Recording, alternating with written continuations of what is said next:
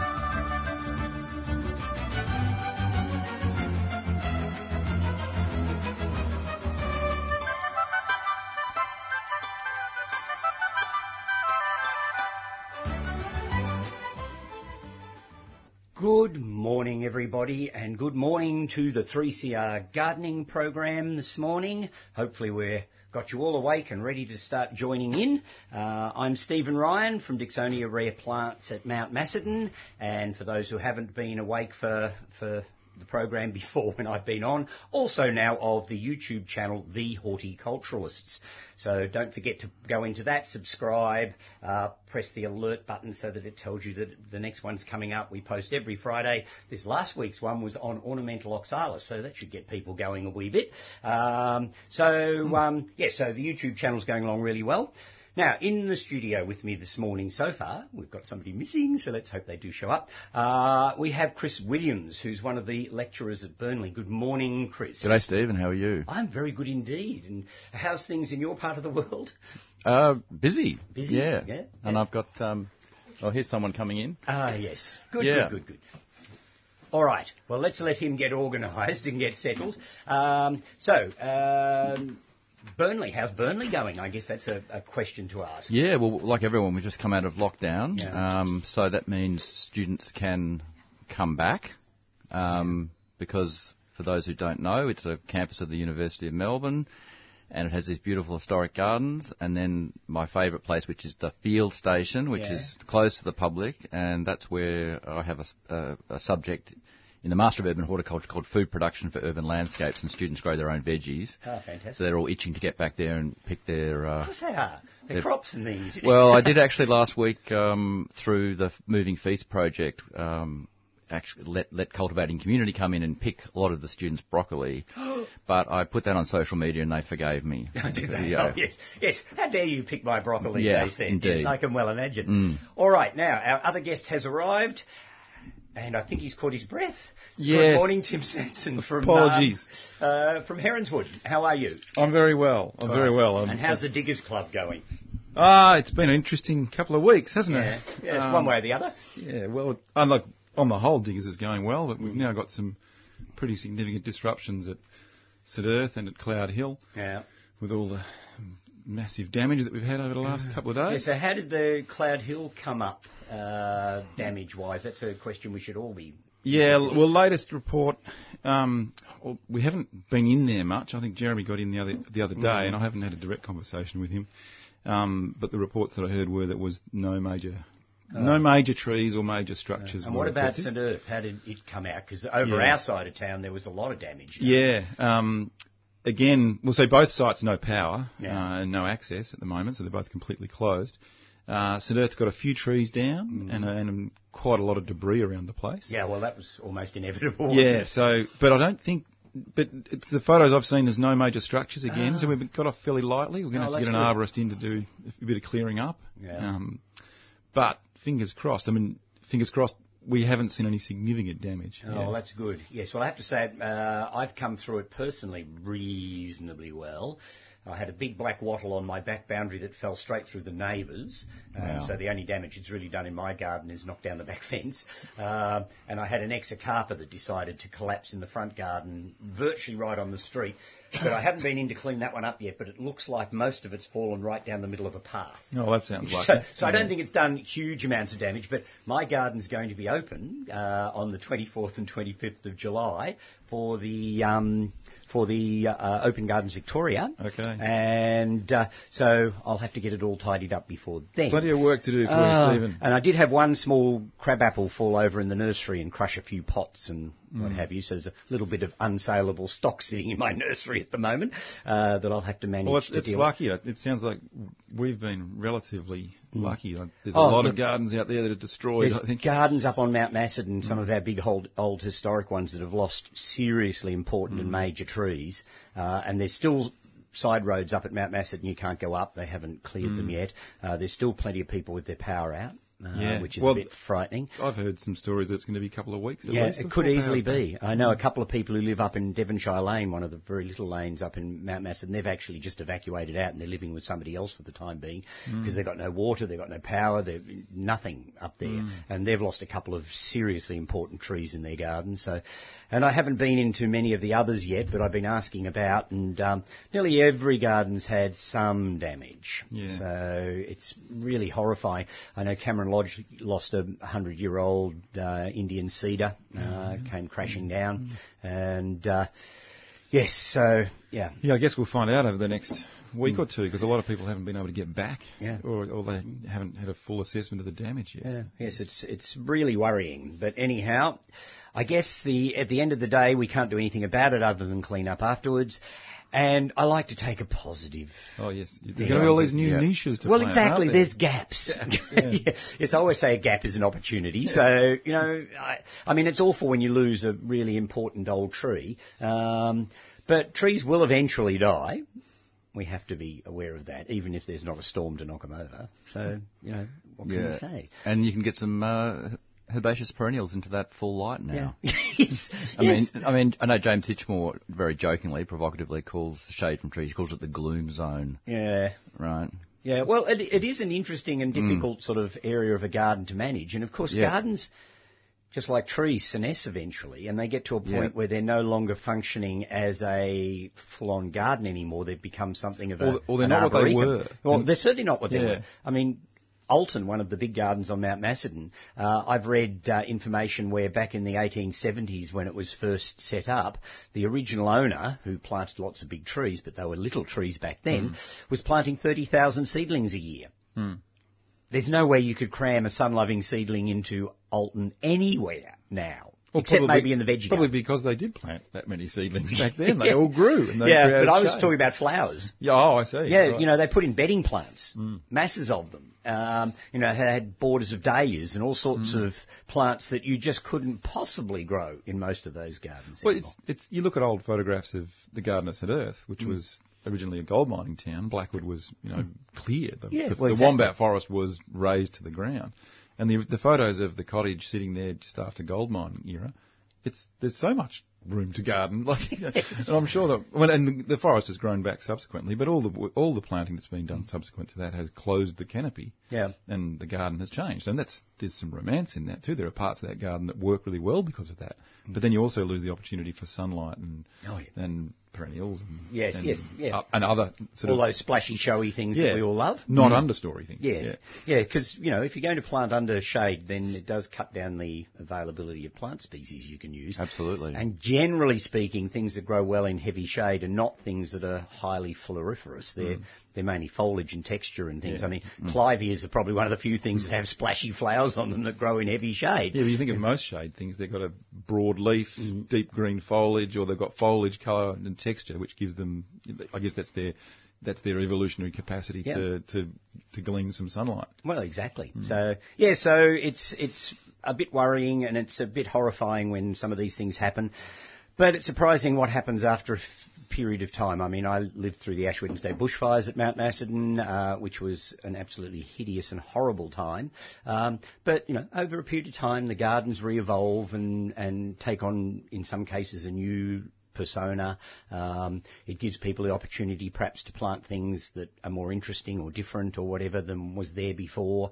Um, So it's opportunities, I suppose. Well, the arborists are loving it, right? the arborists actually are probably going frantic trying to work out who they go to first. priority list. Yeah, Yeah. and um, hoping that they're being kind to all of their regular customers to start with. But there's so many emergency things going on out there that, you know, it's.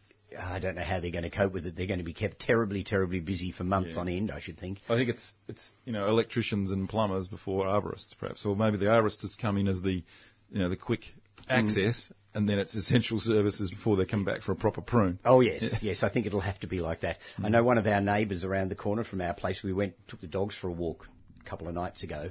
Uh, I think it was the night after the big storm. Um, and right on dusk, they had a huge cherry picker in there, taking the top out of a tree that was leaning into another tree that was leaning directly towards the middle of their house. You know, so that had to come down. It was, it was, you know, just leaning up in another tree, and uh, they were working after dark Yeah. to get it down. It's the effect of saturated soil and wind. Oh, right? yeah. yeah, yeah. Yeah. Yeah. yeah. well, we had certainly buckets of rain. I mean, Yeah. that on top of the wind was just was just hideous. Well, I mean, the, the damage I've seen around our place and other photos I've seen, it's a combination of leaf, oh, sorry, limb drop. So Yeah. you know the big limbs, Okay. have, but there's a, but like you say, because of soil moisture, there's a lot of trees that have you know are over. You, can, Yeah. you know their their root system's broken and the root plate is up. They've just tipped over, Yeah. and that's got to be soil moisture um, and exposure, and, and also potentially, I mean, the wind came in this instance really strongly directly from the south. Um, and quite often it's a southwester rather. I don't know. If Yeah, it's there, there was a different angle in the wind, Yeah. and I think that was one of the things that did take a lot of trees out that had stood perfectly firmly Mm. for decades because it came from the opposite direction than they were used to. Yeah. And uh, it's it's funny. It's the longest li- night I think I can remember because I never I didn't get to sleep at all that night because Oh. the wind was howling around the house, uh, the rain was pelting down. Um, I thought I could hear crashes and bangs, and I probably did, considering the damage that happened overnight. Um, I mean, the neighbour behind me, where my big black wattle went through, his back garden looks like Armageddon. He's he lost three huge big gum trees, uh, plus my wattle going down into his side as well, and his little lemon tree standing there in between the forks of all these trees came crashing down, looking perfectly happy. and it'll probably grow better now that it's yes. getting more light. Yeah, once they get the cleanup done. You know, I remember you know, in the 80s there was this, they call it the hurricane in England and the UK. Oh when, yes, it they was lost about 1988 or or something. Yeah. And I think you know what was interesting about that was they lost I don't know a huge percentage of all their old growth oaks. Yeah. You know, in certain areas anyway. And it does remind, and obviously they're indigenous to the UK, right? Mm. So it does remind you, like you said, Tim, like in ec- in ecology, in ecosystems, this happens. It does clear, like fire does in Australia in a mm. big way. It does mm. clear the system for another generation of plants. So it's just that we happen to put houses in the way. yeah, exactly. Oh yeah, no, no. Yeah. But yeah, it is like part a- of nature. It's like a pulse event, and this is what nature does. It you know, has big, like a flood or a fire or, or a wind event. There are pulse, a massive dramatic activity, and then the, the reparations, you know, in ecological terms, happen gradually between Yeah. those pulse events. And I just hope that this doesn't um, have too much of a knee-jerk reaction with the public. I know a lot of houses were damaged and cars were squished and all sorts of things, um, but we still need trees. Yeah. And that's the thing Yeah. that worries me. After the Ash Wednesday bushfires, lots of people got stuck in before council could even sort of step up and say, look, leave things alone, and started ripping trees down left, right and centre and virtually clear felling their, their whole blocks. Uh, and I'm just hoping that that doesn't happen after this event, because I think people, some people will take advantage of this to try and get rid of a lot of big trees because they don't like living amongst them. But if you're going to go into a country area and there's big trees there, you go in there for the trees. Yeah, that's And part you've of just the got- landscape. Yeah, and you've just got to take the risk uh, of living in those sort of environments. I mean, if it's not the wind, it could be a bushfire or, or whatever. And in some areas, it's floods. And, you know, there, there's always a, an inherent risk wherever you live. And to destroy the ambience of an area because you're frightened of what you've moved in amongst is a bit short-sighted, I think. I think there's yeah there's there's a huge risk that people will, will shy away from trees in, in mm. events like this. But trees are such a long-term element of the landscape, mm.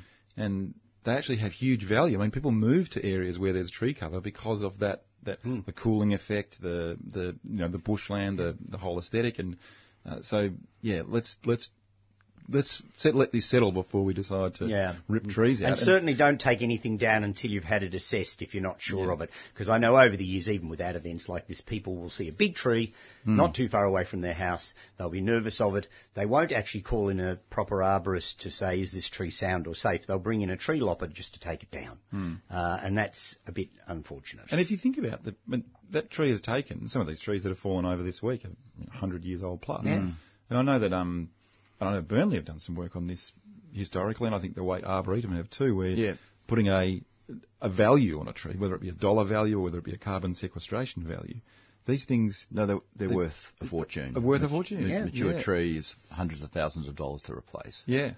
if Yeah. you actually did it properly. Yeah, because part of that is a, Yeah. an equation around time. I mean, Yeah, they're, they are a capsule of time, aren't they? Um, yeah, and I think we we know we need shade. We have the other spectre looming, which is well, we're in it really, climate change, right? So um, if you're going to do some crude cost benefit analysis, you're not going to stop planting trees. No, no, you just got to keep doing it. Yeah. um, it's it's really important. All right, Yeah. before we go any further, because Yeah. I, I know this is a topic all three of us could probably go on with. for- Yeah, yeah, for a sure. whole hour and, and three well, I brought some trees in actually. Yeah, oh, good, good. Um, we better do a couple of things. One is to remind people that we're happy to have their calls come through. And so if you want to ring in and talk to us on air, uh, it's 941 901 55. And if you wanted to text us uh, a question or a comment or something that you'd like us to discuss, uh, you can do so on 0488 809 855. That's 0488 809 855. And before we go any further too, I must mention in a fortnight, um, and this is something I'll hopefully mention several times during the program just to remind everybody, is our radiothon. Now, we're looking for people to get inv- engaged with this, donate money. We will have a whole range of products and vouchers and things. I'm not sure whether we've got any Diggers ones yet. Diggers We- membership. Good, good. So some Diggers memberships. I know there's a couple of Dicksonia Rare Plants um, vouchers, uh, and I'm hoping lots of other nurseries and, and uh, horticultural product suppliers will step up uh, and and help us out with this. Um, it's the biggest and most major fundraiser of the year for 3CR. We want to stay on air. We want to be able to be here. Well, I'm not sure about getting up at six in the morning on a Sunday, but anyhow, we want to be here answering your questions and giving you good advice on gardening. So remember, in a fortnight's time, the garden program will be our annual radiothon. We want you to listen in. We want you to ring in and donate money for us to keep going for another 12 months. So please get engaged with our radiothon week after next. So that's really important. Uh, and certainly, if there are any suppliers of anything out there that uh, we don't want live plants because we're not sure people will be able to come in and collect stuff like that. Um, but certainly, product and vouchers and things like that would be fantastic. So if, if there's any of those kind horticultural manufacturers out there that would like to donate some vouchers for us, we'd be really, really happy to have them. And obviously, we want our regular listeners to dig deep in their pockets. And I know there's lots of people out there trying to get your money for one thing or another. And so I understand that there's only a certain amount that we can we can give out to different charities. But to keep us on air and to keep the gardening show strong and healthy, please get involved with our radiothon weekend after next. So they're the main things I wanted to mention this morning. Now, guys, have you got any events coming up? Anything that people should be aware of? At Diggers, we haven't actually fired up our events Yeah. uh, yet. Uh, subsequent to COVID, we did have a, a, a, um, a gardeners weekend when the Miscus weekend would have been. Ah, right, yep. And now we're putting together our plan for the coming spring and summer.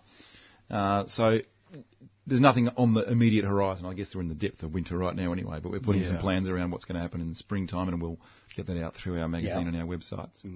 Oh, that's good. Good. And nothing's happening at Burnley of No. note that the public should be aware of? I'm really racking my brain on Yeah. that only first coffee for the day. There must be. s- Yeah, there's Yeah, got to be some something, events coming up. yeah. Oh, well. Look, I mean, mm. the friends of Burnley may be listening Ah, in. We have lots of them that listen Wow, in. You know, so uh, if in Yes. fact there's anything going on at Burnley that the friends That- are up to, they could That's remiss of me. Yes, do check out the Friends of the Burnley Gardens for all their events. Mm. Yeah, because they have quite a range of events They do. the year. They Yeah, do. Yeah. Um, but there's something else I wanted to talk to you about this morning. Yeah, sure. Uh, which I think many of our listeners will have seen a little bit of um, uh, press about this, Yep. uh, and it's all a bit confusing, and we'd Sure. all like to know exactly what's going on, and that's at the Collingwood Children's Yeah, Farm. absolutely. And I think that's something we should discuss because it's a very Yep. important place. it's a very important place, and um, yeah, the particular issue for listeners who don't know is that Children's Farm is about 20 acres, and then there's a about 3,000 square metres, which is its you know fantastic community garden. It's one of the first projects the farm ever did. Mm-hmm.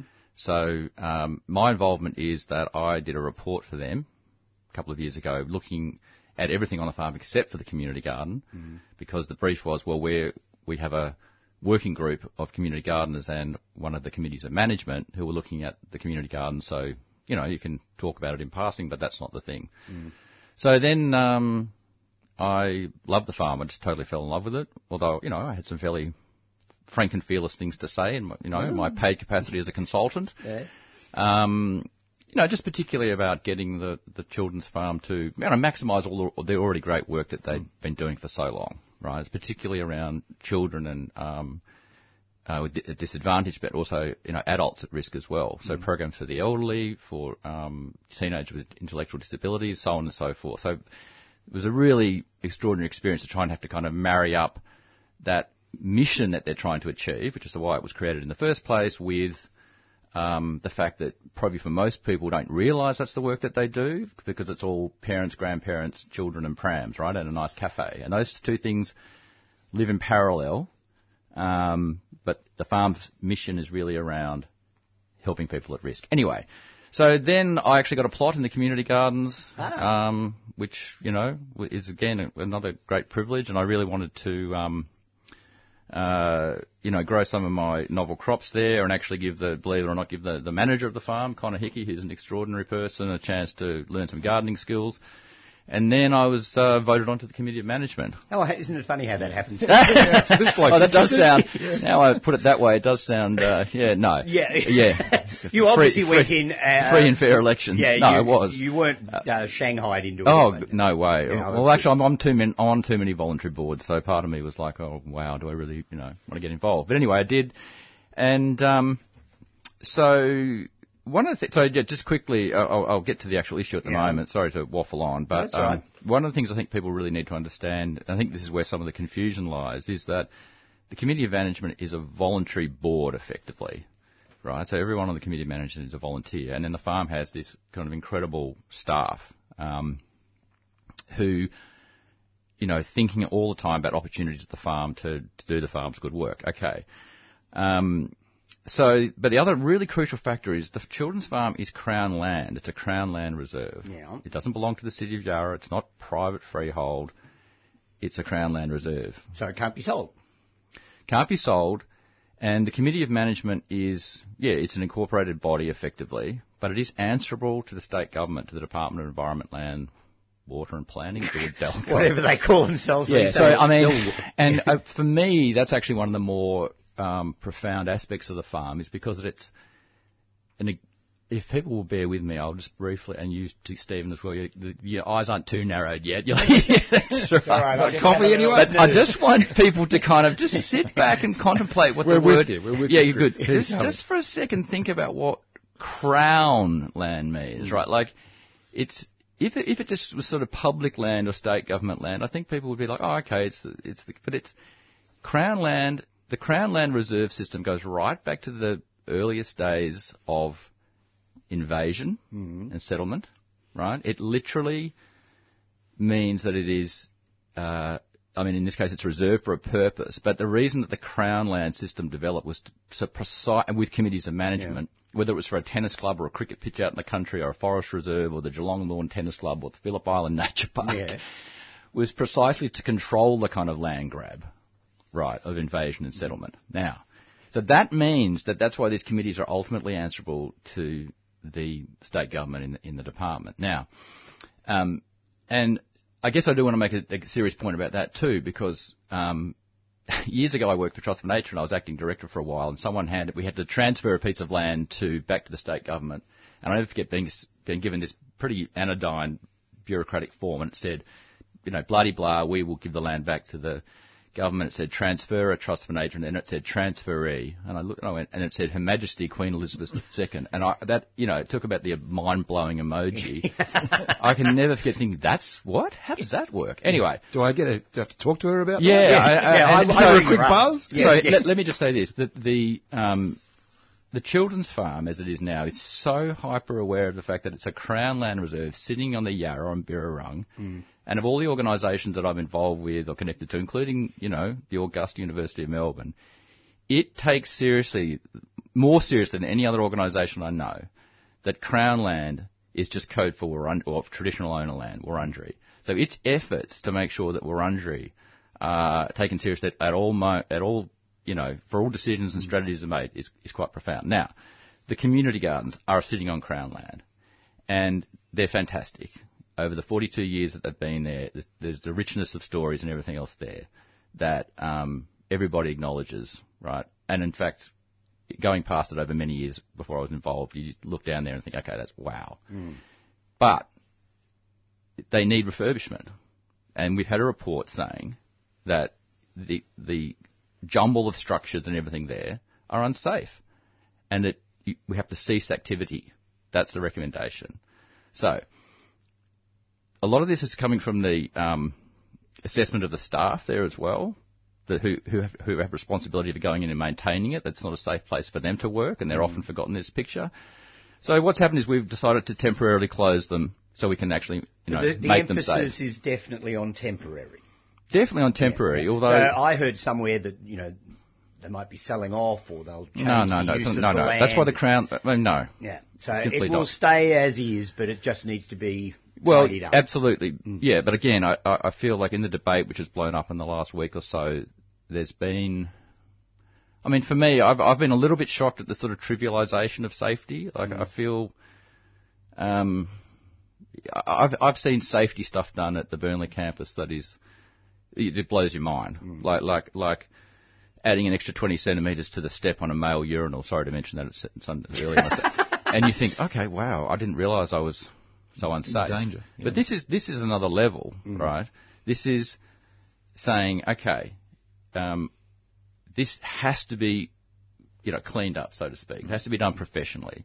So that's the plan. And then there's also a huge opportunity to make the gardens, you know, bring them up to, if you like, Yeah. to the 21st century. So, because one of the critical things for the farm, as I was saying, is fulfilling its mission. And so it, there's no wheelchair access. There's no all of Yeah. it, right? So uh, it's, so what we're hoping is that, um, sure, we have a fundamental fixing up of the safety issues, and then there's this big opportunity for the for the community to have input onto what would be a, just a, a sort of awesome, all abilities community garden that can then go forward for the next 40 years. But no one who has a plot there now, including myself, is going to lose their growing space. Yeah. That's that's It seems All right, to yeah. me that this is a the the modern workplace Yeah. is uh, in fact a modern society is very aware of safety.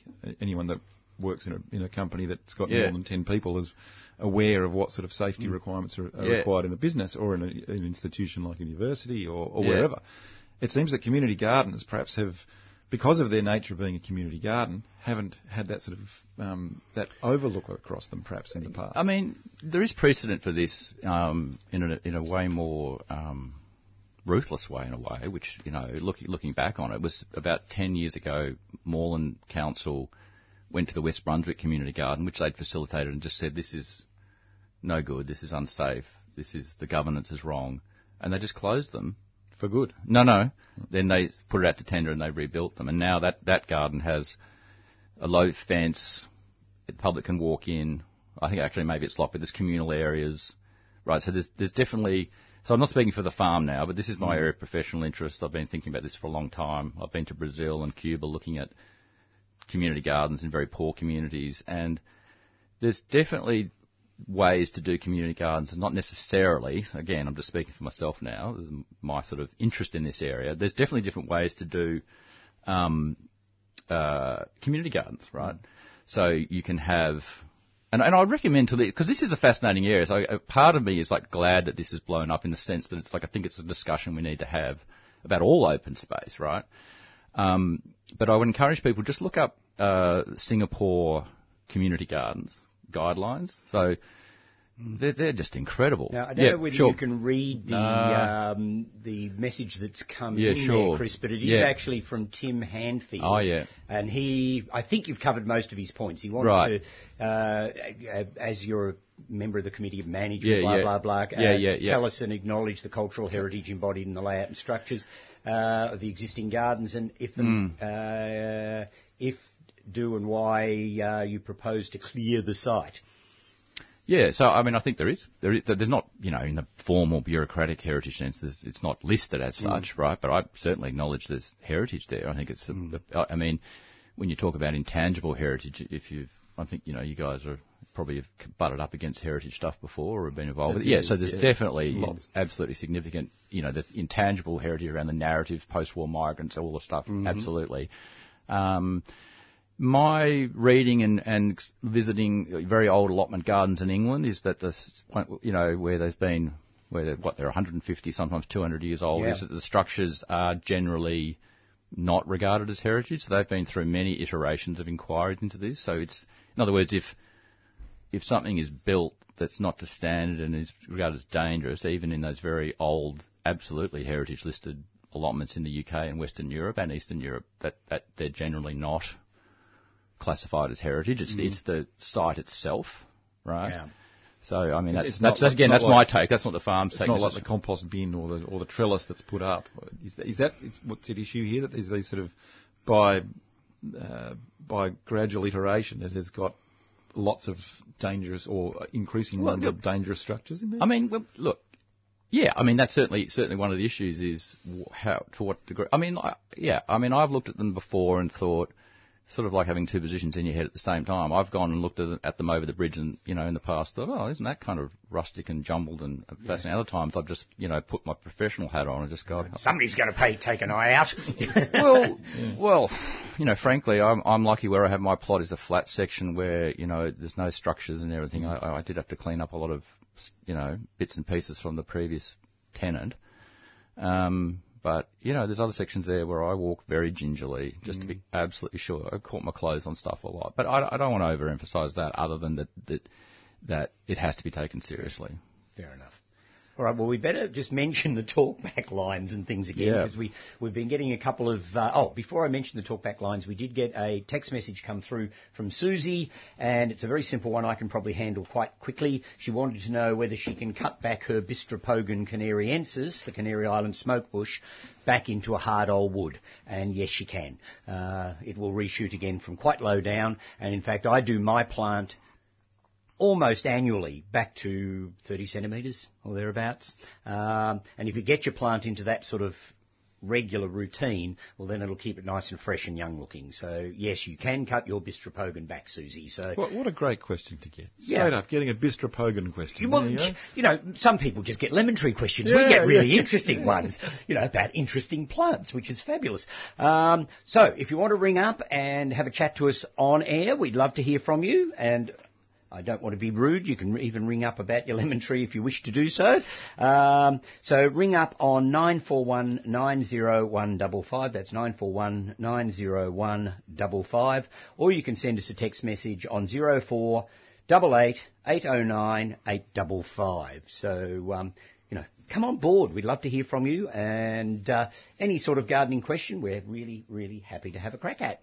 Um, was there anything else we needed to discuss about the children's farm before we move on to other Oh. topics, or do you think you've covered it? Oh no, well, I mean, I mean, I, I'd, I'd welcome any broader discussion about what we're going to do with community gardens generally. I suppose I, I do want to acknowledge that people are upset. I'm not. I'm none, of us on the committee are denying that, and and and also Because there has been a bit of argy bargy going on, hasn't there, in the press and. Yeah, I mean, um, someone called that uh, you know a current affair to come and Yeah, I oh, got. Oh, they've been out there, have they? I I got personally door stopped. I didn't know. I didn't know what Oh. that meant until the reporter apologised for doing it to me. So it's kind of awesome. I, I was like, you know, when you've got the the camera swooping down on you and the the guy that looks like a real estate. No offence to real estate agents who listen to the program, obviously, but uh, yeah, that was uh, that was an interesting Yeah, experience. what's wrong with me? I haven't had that happen to me yet. Bloody Yeah, hell. that- you get that yeah. threat from time to time. Well, I'm going to go to current affair. Well, it's actually happened. Yeah, yeah, no. But so anyway, um, about the, so anyway, I just want to acknowledge that, that the timing was a disaster because the report came. We had to assess it. We had to get advice that you, no, you can't not act on this. This is just so serious. You've got to do it. Yeah. And then lockdown came, so that was just not good. But um, so in other words, we, we we couldn't have an in, in-person meeting about it. Um, so, um, so uh, yeah. Um, what, what sort of time frame for the the reparation works? Do you think?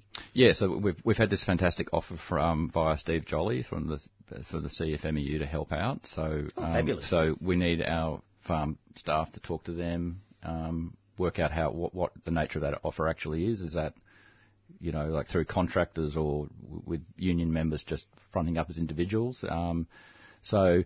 But I just got to emphasise that obviously, you know, it's the safety manager at the farm, paid person, not a volunteer like us, who, who has to do and be involved with those negotiations and work out what the like like any quote unquote building site, just to work out how long that would take. Yeah. So, there's really no timeline at this point in time. no, but working going to work very hard, very quickly on Oh, it. well, Yep. you'd want to because people Yeah. don't want to be locked out of their sites for too long, if that's possible, I guess. Yeah, exactly. But yeah, I, I guess I can't commit to that now. Oh dear.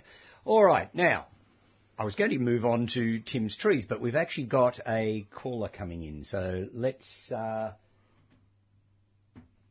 right. Uh, hopefully, I've got Steve. Are you there, Steve? Steve. I am, I am. Ah, Uh, Steve from Mooroolbark. How can we help you?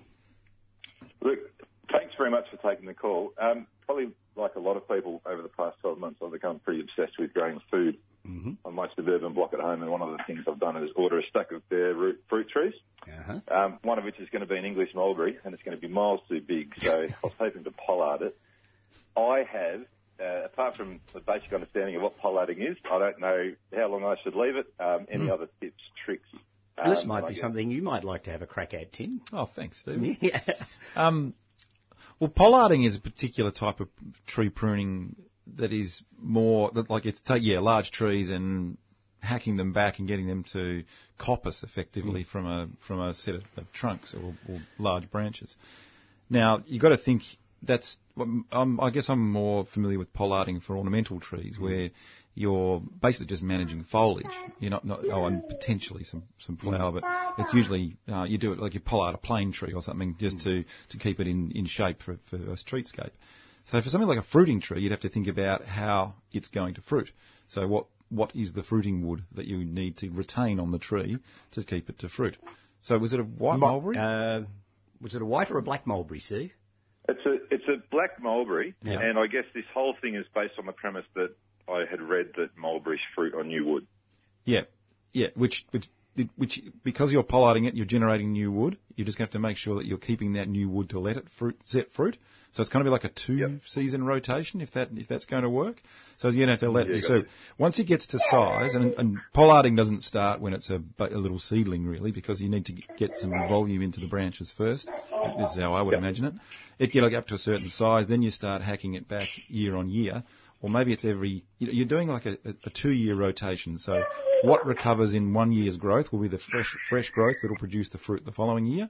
And then in that year, cutting off the fruiting wood, wood that's just spent to create new growth. Yeah. If that makes sense. Does that And make I, sense? yeah, uh, it sort of makes sense to me, but I'd be wondering whether, in fact, I'd be trying to pollard my tree for fruit production instead of doing winter pruning. I might be considering doing summer pruning potentially, uh, Right. and getting a recrop of growth in the current su- summer. Hmm. I don't know. I, I mean, I've never that's- tried to pollard Well, a mulberry. That's, that's how. I mean, that's you know, if you're controlling the vigor of a, an apple tree, for instance, that's you know, and apple trees are quite obvious where they produce their fruit off. Yeah, you know, the spurs. spurs. Yeah. So you, I- I've, I've always worked on the rule. I remember many many years ago when I first started working at the Garden of St Erth. Um, Penny Garnett walked through the garden, and they were, Yeah. they were the creators, of Tommy's wife, and we were doing winter pruning of the of the apple trees.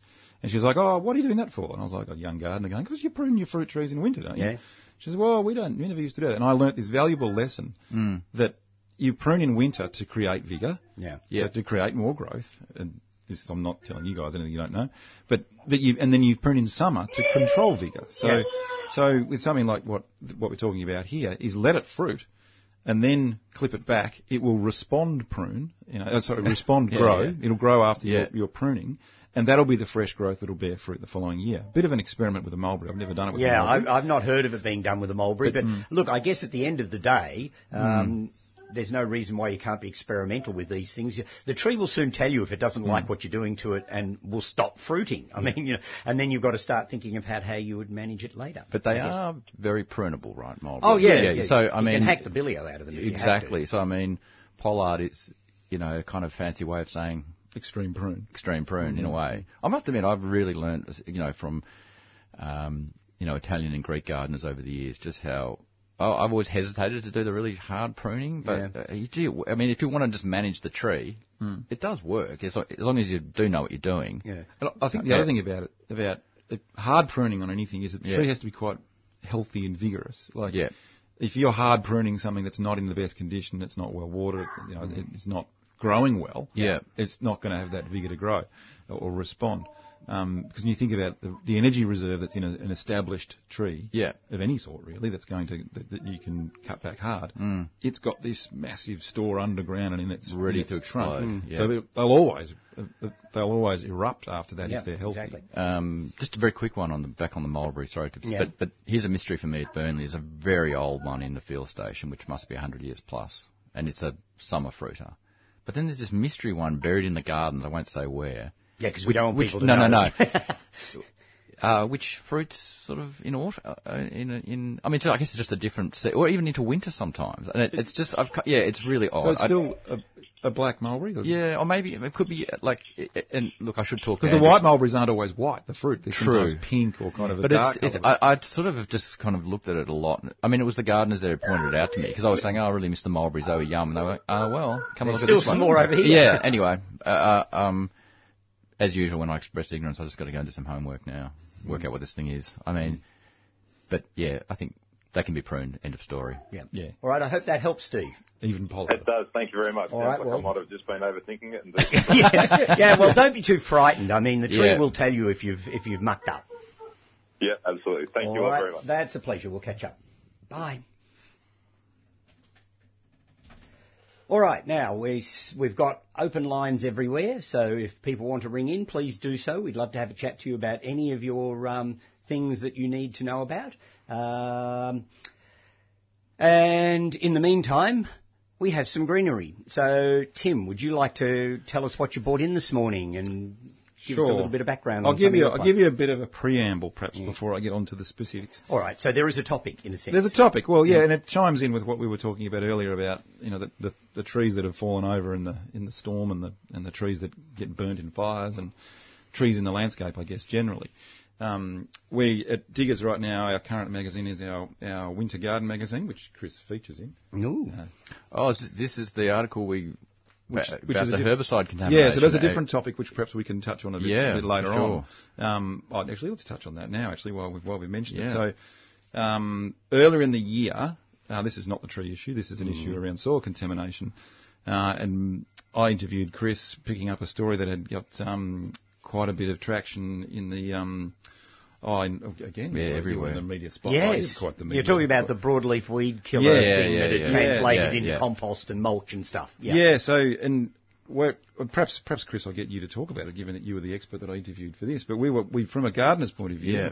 um, from a, a, a diggers club point of view, you know, we're we're out there with you know eighty thousand strong gardeners across the country, uh, and quite a lot of them in in Victoria, and we were getting a few people commenting with, with us about issues of soil contamination, particularly around their vegetable gardens with uh, so it was compost that, or soil that was being brought in by commercial manufacturers of soil that was having a significant deleterious effect Yeah. on the growth of broadleaf uh, vegetables. Uh, and this was traced back through the system um, Yeah. to commercially grade compost. Yeah. Perhaps, Chris, you take, take, take Yeah, so just, I I mean, it's interesting. My so-called expertise here was more around the fact that I'd had a bad experience with this years ago. Oh, so so So- so you were just uh, practiced in it, in it, so to speak. Um, yeah, but I had looked into it, right? So, so in brief, uh, you know, I run these food uh, student uh, veggie plots at Burnley, and we always bring in pea straw. And uh, I think it's all in the article, Tim, isn't it? Yeah, it Probably, is, yeah. it is. So anyway, the, we had this thing where we laid out the pea straw as mulch, and the students put in their tomatoes and their beans and whatever, and then uh, all of a sudden the tomatoes started looking like they had been like burnt or, or, or twisted up leaves. Really not good. and some other things did had the same effect, but not all the crops. Yeah. So we were, you know, oh, this must be spray drift from Yarra, which it wasn't, and all. And then I just started looking it up on the internet, and all of a sudden I thought, oh wow, I think this is the pea straw is contaminated with a broadleaf herbicide. So the the straw broker, the hay guy, who's fantastic, I said, look, you've got to ask the grower. And it came back, yeah, he, he has confessed that he's used Lontrol, which is a clopyralid, is the chemical, and the internet's full of stuff on this, particularly uh, big bad stuff that happened in California, where um, so yeah, so a, a lot of it over there came from the very intense turf culture in the United States, right? Which honestly is this would be worth a show in itself. Mm. Our lawn culture in this country is slack and lazy and informal. There are a few exactly compared to Oh yeah. books have been written about this stuff in America, right? So they were They're they, obsessed by their lawns in America. they're not only obsessed, but it's actually regulated. Hmm. I mean, it's a, it's sort of extraordinary story. Like the big, some of the bigger turf companies in America are listed on the on Wall Street. Yeah. They've done that classic thing of lobbying politicians to make it. Yeah, I mean, it's it's a wild story. But anyway, the the the, the upshot You is sort of tend to say only in America, but but the Well- British can be just as pa- paranoid about their Oh, laws. and there in are cul-de-sacs in Australia. Yeah, too. yeah, no, no, no. And there's a, there, uh, as a result of this whole thing blowing up, I found a very interesting YouTube channel, uh, uh, let's just say in Australia, of a, a young turfy who's an awesome guy, but it, it, he's got 100,000 subscribers and it's all about the chemicals and it's all about the, it's, it, I know, it's, um, so anyway, so yeah, look, so what happens is, this, this is the scary part, that we had the one-off incident with the pea straw. Right, let's say. So, because he, I just said to the, our guy, look, I can't, every year we buy the mulch, we've got to check what was the herbicide hmm. regime, right? So that's under control for us. And then I, and then reading the international situation, I thought, okay, that's, that's a, that's a sort of one-off, right? Yeah. Anyway, then this situation blows up in central Victoria and also Melbourne suburbs over summer Yeah. and started putting two and two together. It's like, well, why all of a sudden? Why haven't we had this experience before? Oh, sorry, I need to say fundamentally right from the start that, that these herbicides, they're called broadleaf herbicides because they don't affect grasses, hmm. or mysteriously brassicas.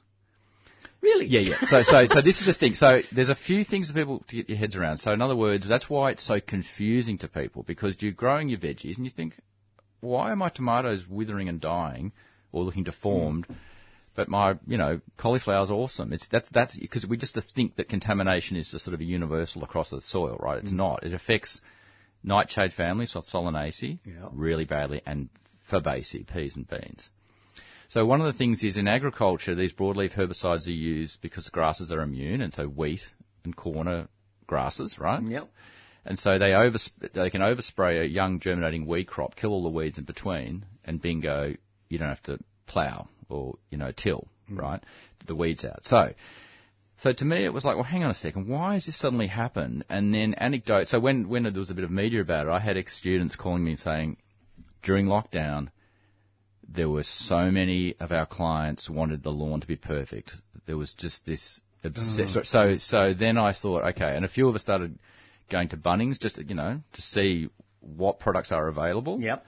And sure enough, on the shelves, just in your average big green temple, as I like to call it, you know, there they are. These phenoxy group of herbicides sitting there on these products. So, I mean, um, if if so, the point being that the source of the compost contamination was municipal green waste compost. So people putting their lawn clippings into their bins. Now, Ah. okay. So so But in other words. it could also be. Um, it, yes, it could be that. It could be golf courses. It could be golf courses, could be- playing fields. Absolutely. So, So- anywhere where there's turf management going on, this uh, largely unregulated use. I'll of this stick with my gonna- lawn daisies. Yeah, Sorry. yeah, no, and, and interestingly enough, um, um, actually, sp- speaking of um, Collingwood Children's Farm, one of the awesome horticulturists there, you know, they're thinking of all these new programs to run for the public. He, as a result of this, he's he wants to run uh, courses on, you know, non-chemical organic lawn care. And I've got to say, and again, Andrew Smith at Burnley, who does an incredible job at the gardens there, it's effectively like that there. Occasionally a bit of spot spraying, but very rarely. In other words, we have to ask ourselves what I mean, because the, standard of the perfect monoculture lawn in America uh, uh, is It's putting green. yeah, and it's and, and like a lot of these things, what what I found extraordinary is looking up like a lot of things with with America, they're kind of even when they, you know, growing lawn, they're super professional. So there's very open mm. YouTube channels saying, you know, like you got to be careful because spray drift could kill your neighbor's trees. This is how you stop it, Yeah, right? And you think, whoa.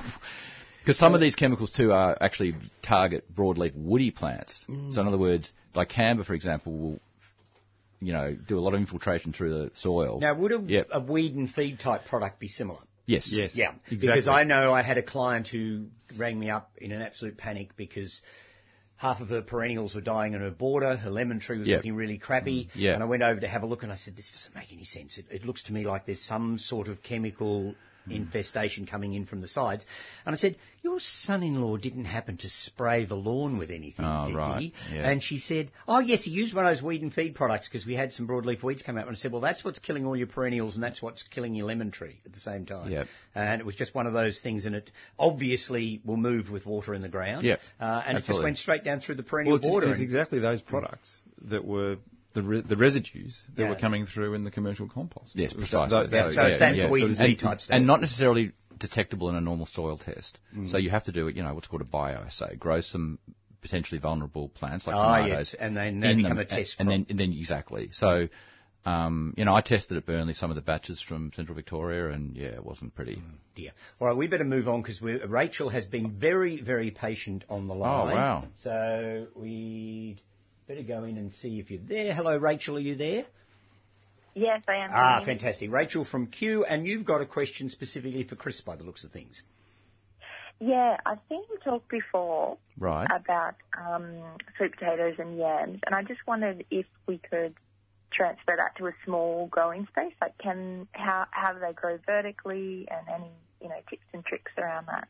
Oh, that, well, thank you, Rachel. Yeah, you probably, I'm not sure where you heard me speak, but um, um, yeah, I'm pretty obsessed with this topic, so I actually will.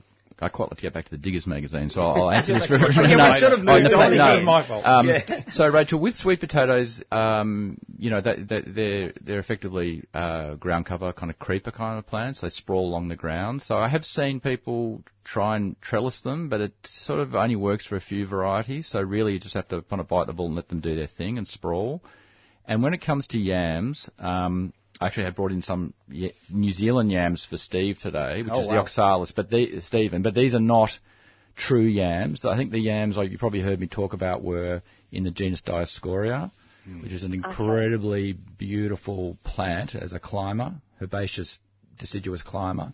Excuse me. And they produce this, you know, different types of yams, and they produce a big tuber that you eat, which are, is absolutely delicious. So, um, I, I try and grow some of these for the Friends of Burnley Gardens every year. So if you, what I'd recommend is in late spring, come down to Burnley and get some. I, you know, there, there's a, a type of Dioscorea called Dioscorea discolor, which Rorama or Rorama, I never know how to say, it, nursery sell. I don't know if you sell these, Stephen. No. I don't.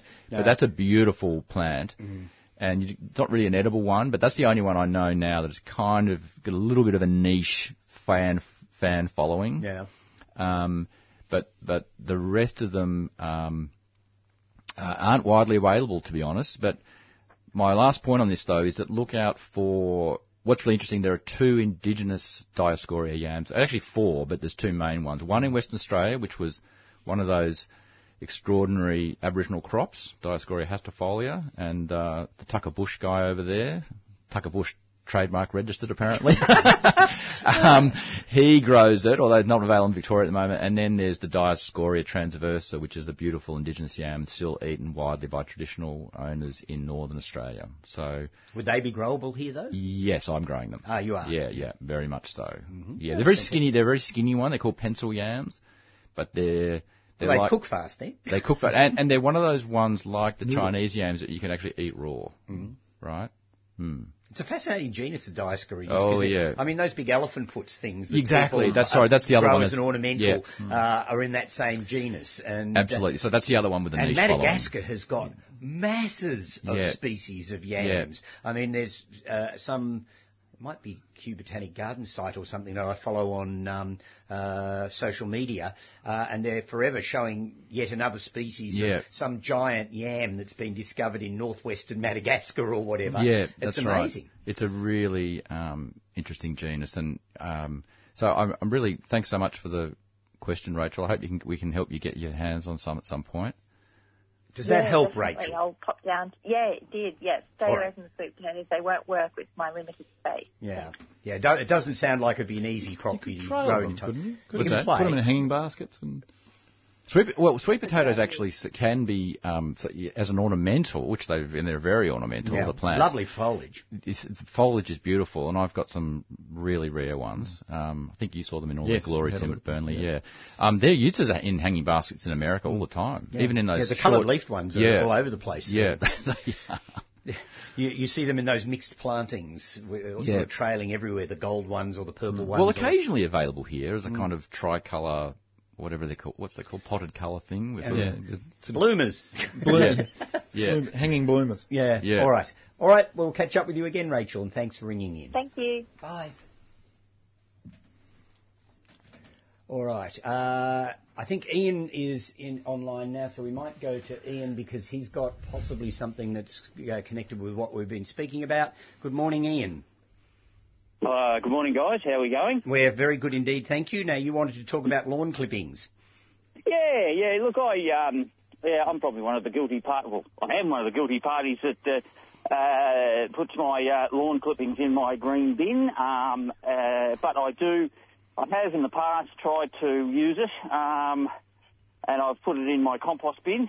Uh, but I've just ended up with uh, very nasty compost with uh, weeds growing up every time where I put it, you know, everywhere I put it. So uh, my last lot of compost is like that. Um, and I'm just wondering, you know, if you're going to use lawn lawn clippings, obviously you're going to have the seeds and things uh, in in the, in the clippings. What, what's the process?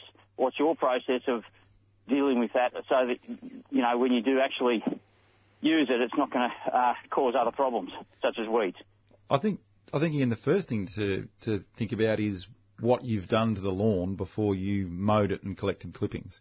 So I think the issue that we're seeing with the the soil contamination is where people have applied a chemical like one of these knockdown Yep. uh, broadleaf herbicides.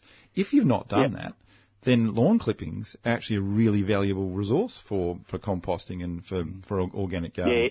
Um, I don't. I've never used um, never used that uh, that stuff. I, you're- the you're only, in the clear. uh, yeah, the only time I've ever used, um, uh, I use a very small amount of glyphosate or whatever it is, Roundup, uh, in extreme circumstances with stuff that I, I can't get rid of any other way. That's that's about it for me. Um, Yeah, so I'd Oh, say I- I- your your lawn clippings are a, uh, an essential resource. I mean, I think as an additive to a compost, lawn clippings are very high in nitrogen. Green lawn clippings in particular, when they're green when you cut them, obviously, um, but they're a great compost activator. You get you got to get the ratio between Yep.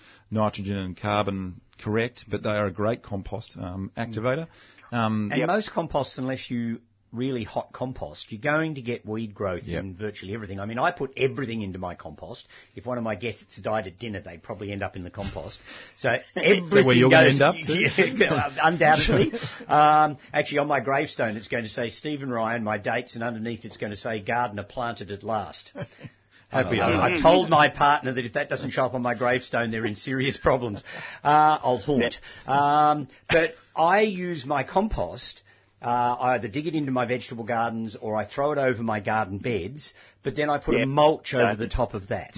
And that solves the weed issue. because you don't have the weeds at the top level. With Yeah, the, the weeds will try and germinate under the mulch. They won't make it, and so I because I I have forget me nots that go into my compost. I have um, uh, all sorts of stuff that I know is going to be seeds, and and because my compost doesn't rot down quickly enough and get really hot, I tend to cold compost because things go in day Yeah. by day. Um, I know I'm going to have weed growth, Which is, that's that's normal for a domestic garden yeah, compost. mo- system. not many Oh, domestic look, uh, gardeners I- are there. It's just mainly the, um, yeah, the, the only problem I've got, is it's just that last lot of compost I did, I, uh, I, I put it all out in the garden. Admittedly, I didn't mulch it, but uh, I'm now getting little, you know, spikes of, of, of the grass clippings, you know, I'm, I'm sure that's where it's from, coming up. um, So, wouldn't yeah, I might, I might just throw some mulch over. Yeah, Yeah. probably throw some mulch over is probably the easiest way to manage it. But typically with grass clippings, when it's from a mower, you're, you're just getting, you're Yeah, not you're going to get getting anything leaves. living. You're just getting leaves. They're not going to actually strike and, Yeah, and and grow. make another grass plant. Yeah. So unless you're getting Yeah. roots of couch or something like that into your mower, That's right. Um, but most lawns, especially if they're not being turned into bowling green lawns will have a bit of winter grass and things like that Yeah. in it. And winter grass will seed at a very low level, so it can be, you mm. know, only millimetres high and it can mm. still set seeds. And you'll pick up the, the winter grass seed with your lawnmower, and that might be Yep. what's coming up in your in your mulch or in mm. your compost. Yeah, Yeah. and and also, Ian, do you sometimes leave the clippings sort of raked over your lawn? I mean, do you? What, I mean, uh No, I just I just use a grass catcher and Oh, yep, uh, yep, of course. and, then- and, and then throw throw it straight into the into the compost bin.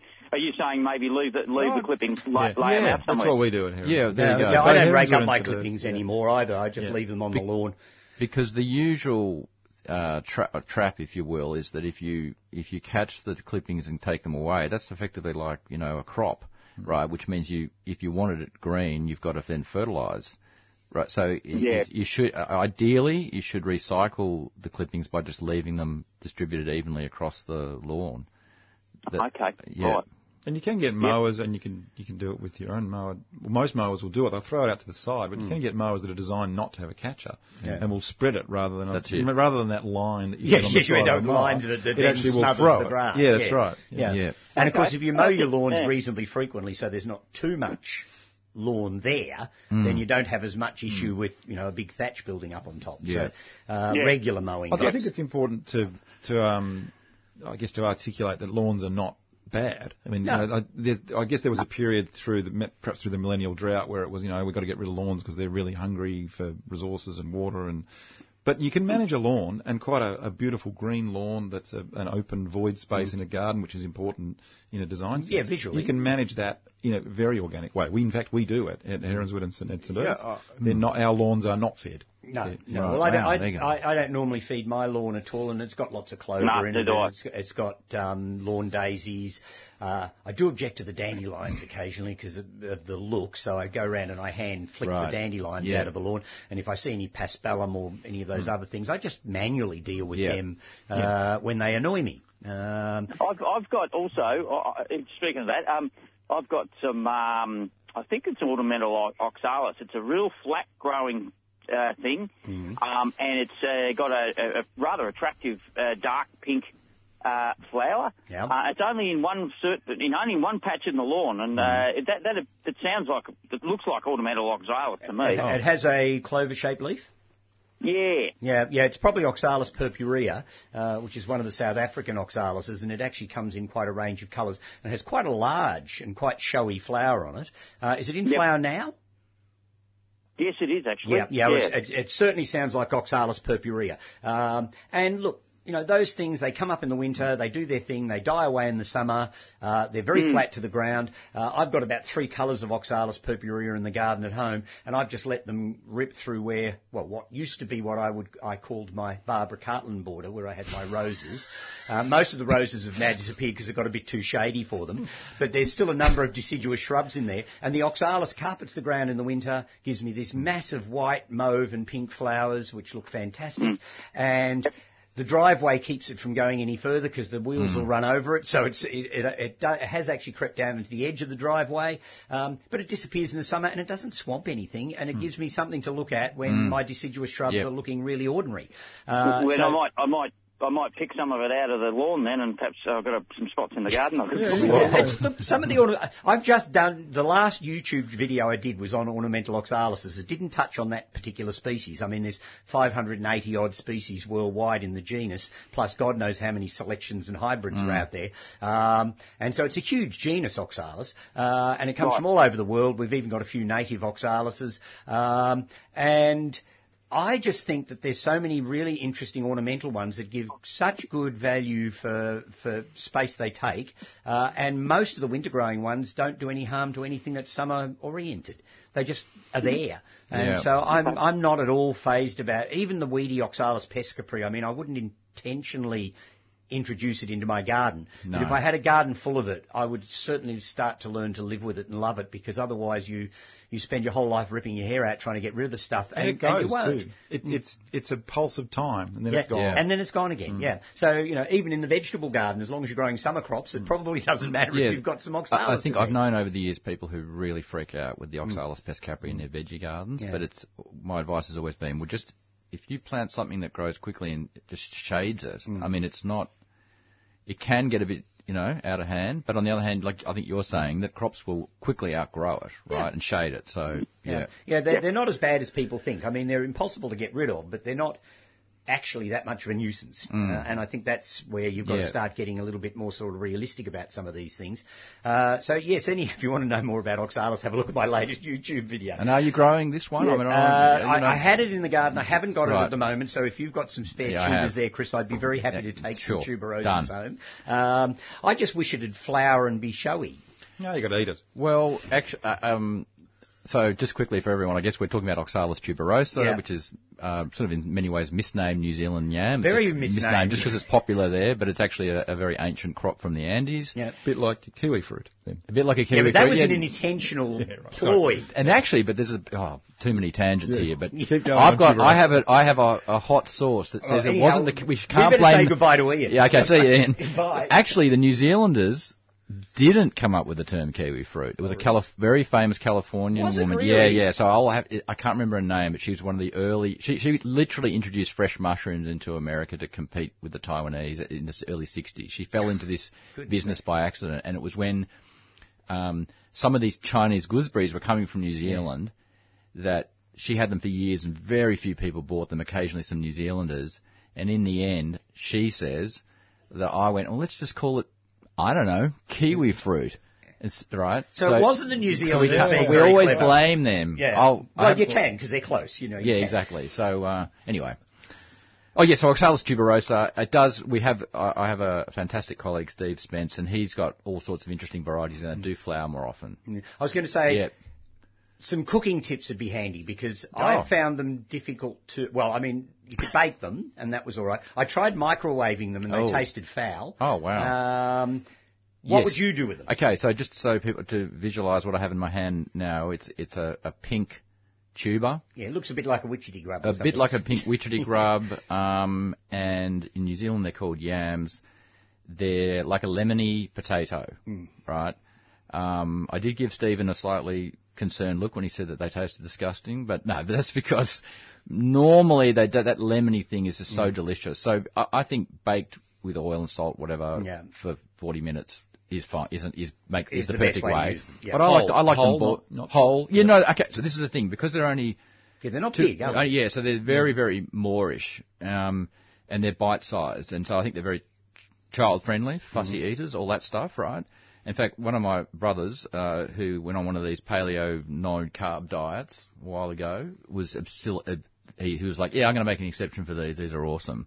Mm-hmm. So, and I've been making students grow them now for about eight years, and uh, I think it's 100% um, loving them. I did. I, but I have a policy of ask every time I bump into a kiwi. I always say straight up, you know, do you know this thing? What, and usually they've all heard of it, and their auntie and their mum used to grow them. Only once. They usually say I really miss them.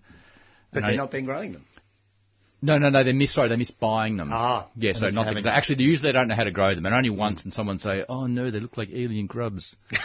um, so that, that's the only time I've had. Yeah, any- but I mean, they're not alien grubs. If somebody served you Yeah. alien grubs, you'd go, "Oh God, they're Yeah. alien Yeah, yeah, grubs." yeah, But yeah. Oh, no, if someone served me alien grubs, I go, what's this? Looks interesting. So I, yes, um, you know, they're they're very they're an unusual thing. Easy to grow though. Now, there's another crop that's Yep. similar to look at to that, Yep. which I did find really difficult to Oh, work out what to do with, and that oh. was the Tropaeolum tuberosum, That's a fascinating one. uh, which is one of the nasturtians that Is that the produces. Yes, Yeah. yeah. and it gets a, a, a, similar sort of tuber underneath it in some way. so that's. Mashua. This is oca. Oh, okay, right. So so the New Zealand yam is oca, O C A, and the Mashua, yeah, is an is a nasturtium. Yeah. Um, which with without the giant cabbagey leaves. Um, Which I found cabbage white butterflies absolutely adored. Uh, Yeah, I- I they got stuck into it as well, which didn't go down well with me. I No, but the Mashua is definitely hot, like a hot. It's like a radish to me, Yeah. But hotter than radish. Um, one of the things is they are they, they are short day plants. So they don't start forming their tubers till um, after equi- autumn Yeah. equinox. But one of the things about Mashua is that they're not heat tolerant. They're tropical, but of course mm. they're way up in the. Yeah. thousands of meters up in the Andes. And so I've found Mashua is a bit of a wimp when it comes to Well, I'd like heat. to have a crack at it again. Yeah. I mean, I eventually gave up on it because I couldn't work out how to cook it, and uh, uh, and Yeah. because I was fighting off the cabbage white butterflies and everything. Sometimes I just take the easy road out. But I'd love to have another crack at that tropaeolum again if you ever get any tubers Uh, of it. Absolutely, can do. Yeah. Um, I actually find the leaves are a lot smaller than nor- normal nasturtium, and I actually don't mind chewing on them. I think Yeah. they're quite tasty. Mm. I, I- I find that I think the normal nasturtium. I know some people like to eat it, but it just brings back weird memories of gardening jobs when I was a teenager and Yeah. the smell of nasturtium. Yeah, running pulling in. them out of the- yeah, just oof. Hopping back in the car and the waft. yeah, yeah, just that's right, stinking of nasturtium. Uh, dear. All right, uh, we've got another call that's coming, in, so we better go and deal with Yeah. this one. Um, Andrew from Clifton Hill, are you there, Andrew?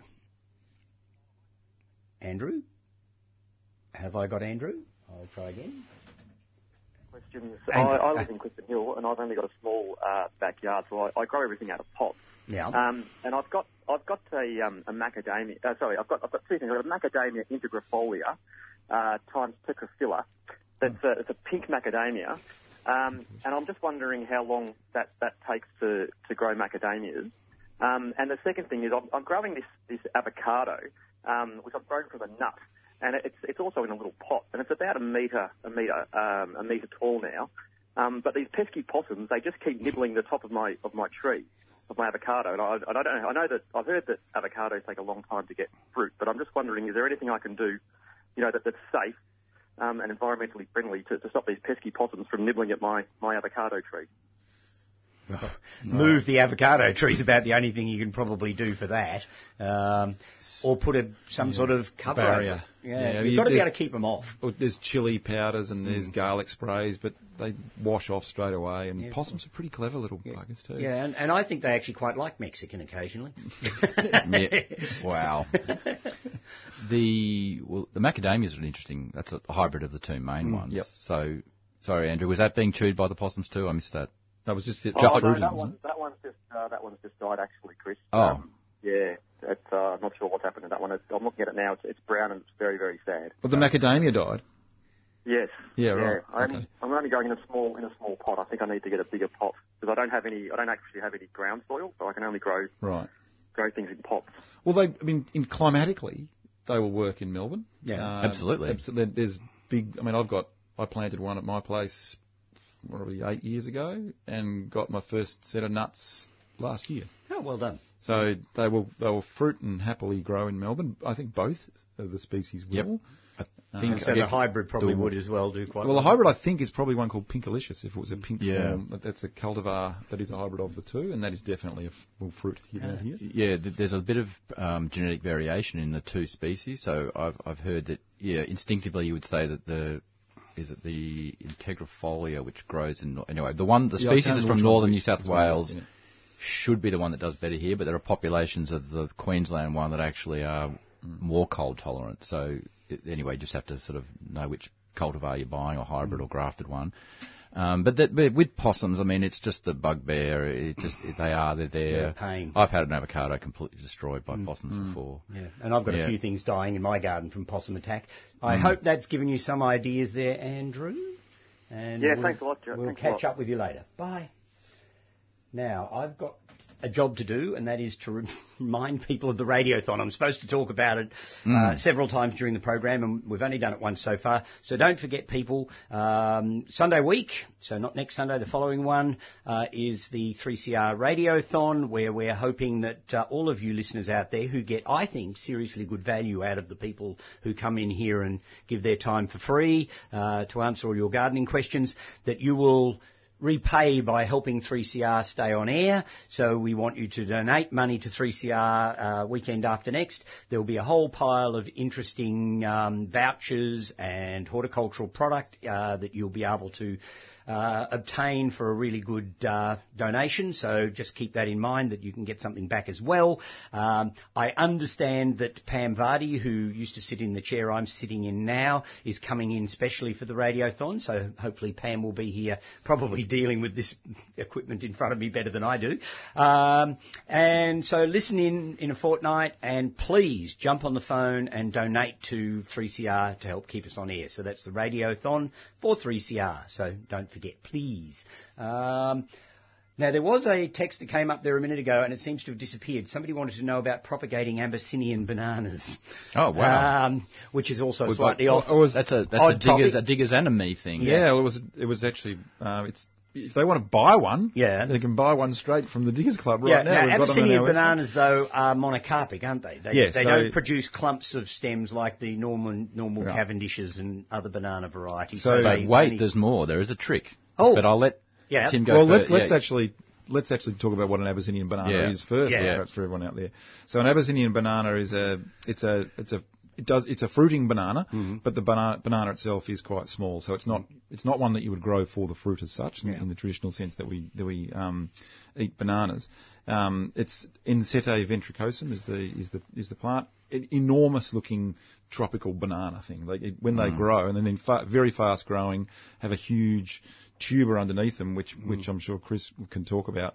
Um, very fast growing, wonderful. Uh, well, the specimens that we've got have got a beautiful midrib, which Yeah. is red. Yeah. that runs Lovely through- foliage. Yeah, Yeah. enormous banana leaf foliage, and the the bowl of these things when they get established is uh, it's probably two or three metres in diameter. Yeah, I had one doing really well at Massett until it blew over. Oh right, yeah, And So- then I had a lot of stuff to get rid of. yeah. Well, and they actually accumulate a hell of a lot of carbon. They're Mm. very, I mean, as a carbon sequester, they're an incredibly efficient thing because they grow very quickly. Yeah. And they're, and they, and we use them at, at Heronswood when they get to the stage when they're about to die, which we'll get to in a second.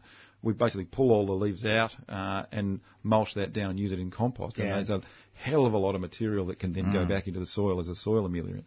Um, but their lifespan is limited. They're monocarpic. They flower once and die.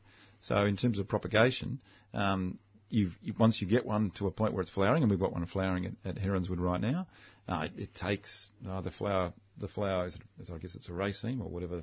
Technically, whatever it is. No, no, it's a whatever it is. The flower, Yeah. the inflorescence. Yes. Um, it takes quite a long time to ripen and produce produce its seed.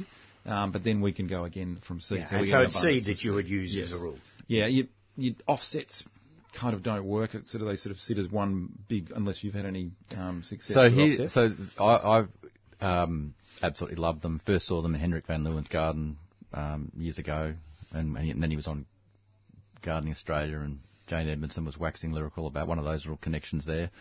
And then I just googled it and found that it's a major edible crop in Ethiopia, like really significant. And during the early 80s, with the famine there, um, the people in the highlands who grew ensete or Abyssinian mm. banana did well, survived. So it's become a little bit more famous outside that mm. agro ecosystem. Mm. So what they eat is the yeah the giant corm underneath.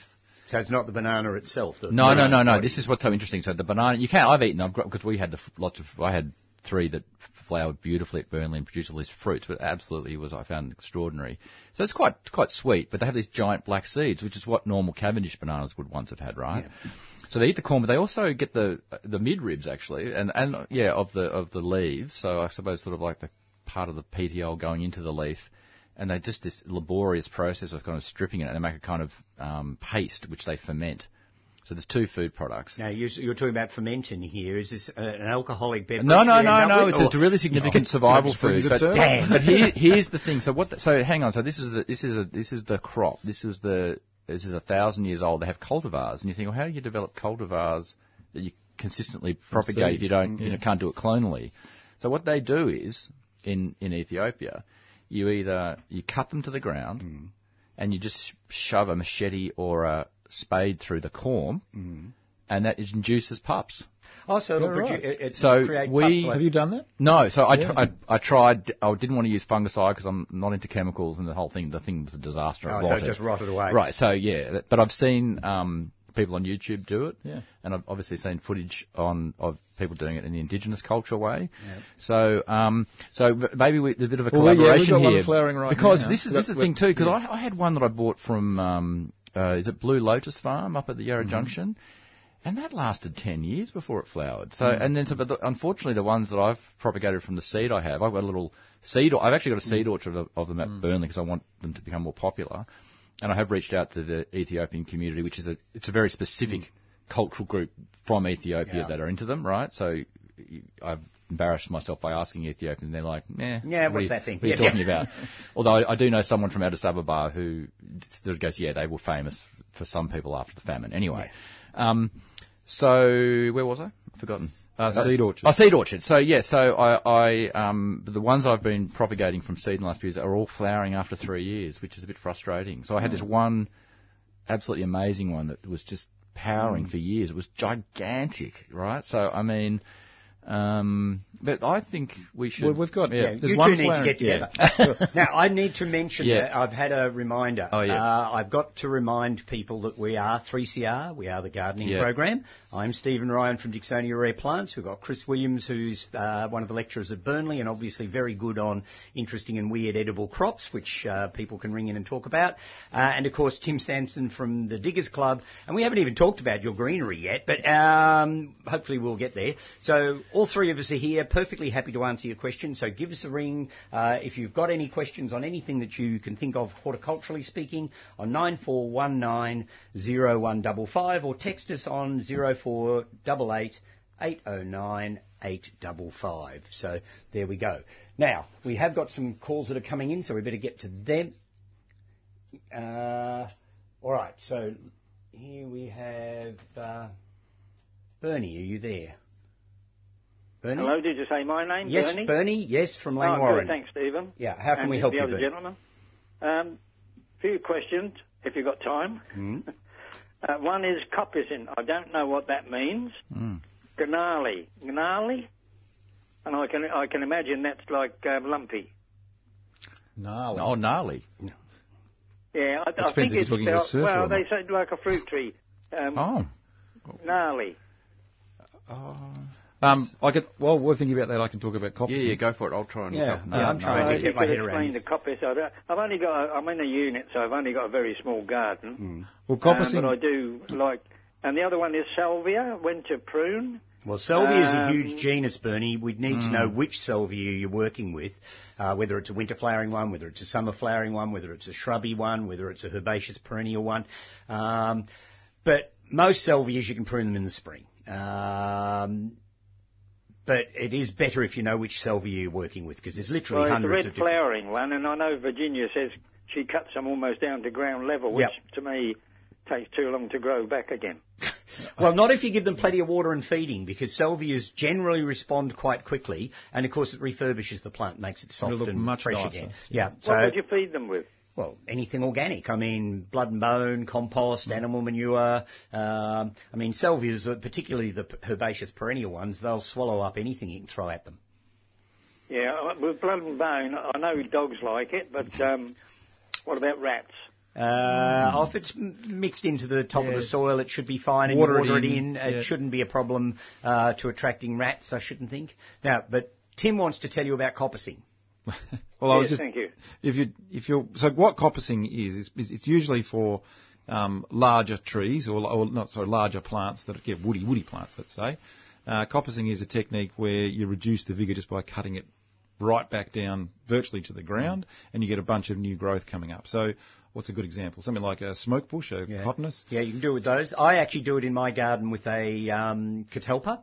Yep. Uh, Okay. I've got a gold leaf catalpa, and I coppice it down every year so that I've got gold leaves in Fresh the border, fruit, not yeah, not above the bo- border. Yeah. And I've seen Paulownia, the um, uh, empress tree or pouton, uh, coppice down, and that can send up sort of. Well, in the old measurement, 15 foot stems in the one growing Yeah. season with Yeah. leaves that are just enormous and they can look really tropical and interesting grown that way. So it's, it's actually a, a vigor reduction technique for, for large trees to bring their foliage, and it's usually mm. foliage, closer to mm. where you want it to be. And of course, closer to the in, in places like Britain, they often use coppicing as a technique of refurbishing their forests, and Yeah. then they take all the coppiced material out and use that for firewood and other sundry things. Yeah. And so their forests then regenerate themselves by the fact they're being selectively coppiced. And, and willows famously are coppiced, right, Yeah. to, to, for basket weaving to Yeah. create the stems. Which will give us something to do as we get older. Oh God. um, I'm still curious, Bernie. When you say gnarly, is that was that a particular type of fruit tree, or that one of your trees was Well, I'm trying to grow one espalier, Yeah, and um, I, I did see Tino on Gardening Australia, yeah. and uh, he more or less cut every, well, at least I think he did. He cut every um, small growth out and just left um, a few on the branch. He, he probably just thinned out the, the spur wood, because if it's an apple tree or some of those sorts of fruit trees, they actually produce spur wood, which is tight, sort of Maybe that's what he clustery meant by gnarly. Yeah, the and that is gnarly. description of the, the Yeah, spurs. and that's the wood that will flower and fruit for you. So sometimes you need to thin that because you end up with too much of it. But you don't want to take all your spur wood out because if you do that, you won't get your fruit tree fruiting.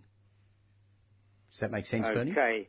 Um, and also, um, uh, now, my son found this in a pip and he put it in. It's a seedling, which I'm told is very intermittent in fruiting.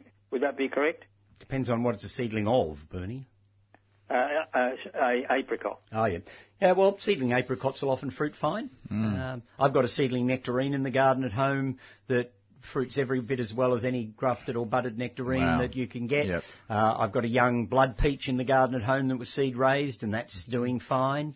Uh, so there's no reason why some seedling raised fruit trees can't be grown. I mean, I wouldn't bother with an avocado from seed, I have to say, if I Yeah. wanted fruit. Too long and inconsistent. Yeah, But yeah. Well, that's that's what we should have sh- uh, said to uh, Andrew, Andrew before Andrew plotted from avocado. Clifton Hill. Yeah. Yeah. Anyway, Yeah, Yeah. so yeah, so uh, avocados are just a waste of time, I think. But a lot of fruit trees. I had a, a seedling Lisbon lemon in the garden at home that it took a long time to start fruiting, but once mm. it did, it fruited superbly. It was a really good tree. Yep. Uh, there, there is a challenge with citrus, though, on their own roots mm. because they become susceptible to phytophthora and tritis. Yeah. tristinia. Well, mine just blew over Yeah. in, a, in a storm at one stage, but it, it did fruit really well. The, the great thing about growing a, from a pip like a, an apricot or a nectarine is that you can get something that's a bit different. You know, Well, it's you might. your own thing. You could get the your You own just Granny Smith. patience. apple. you Yeah, could, well, you, you could that's be how the, they all started. You could Yeah. be the next Granny Smith. Yeah, exactly. They all uh, Need a, um, a cross pollinator, don't they? not apricots.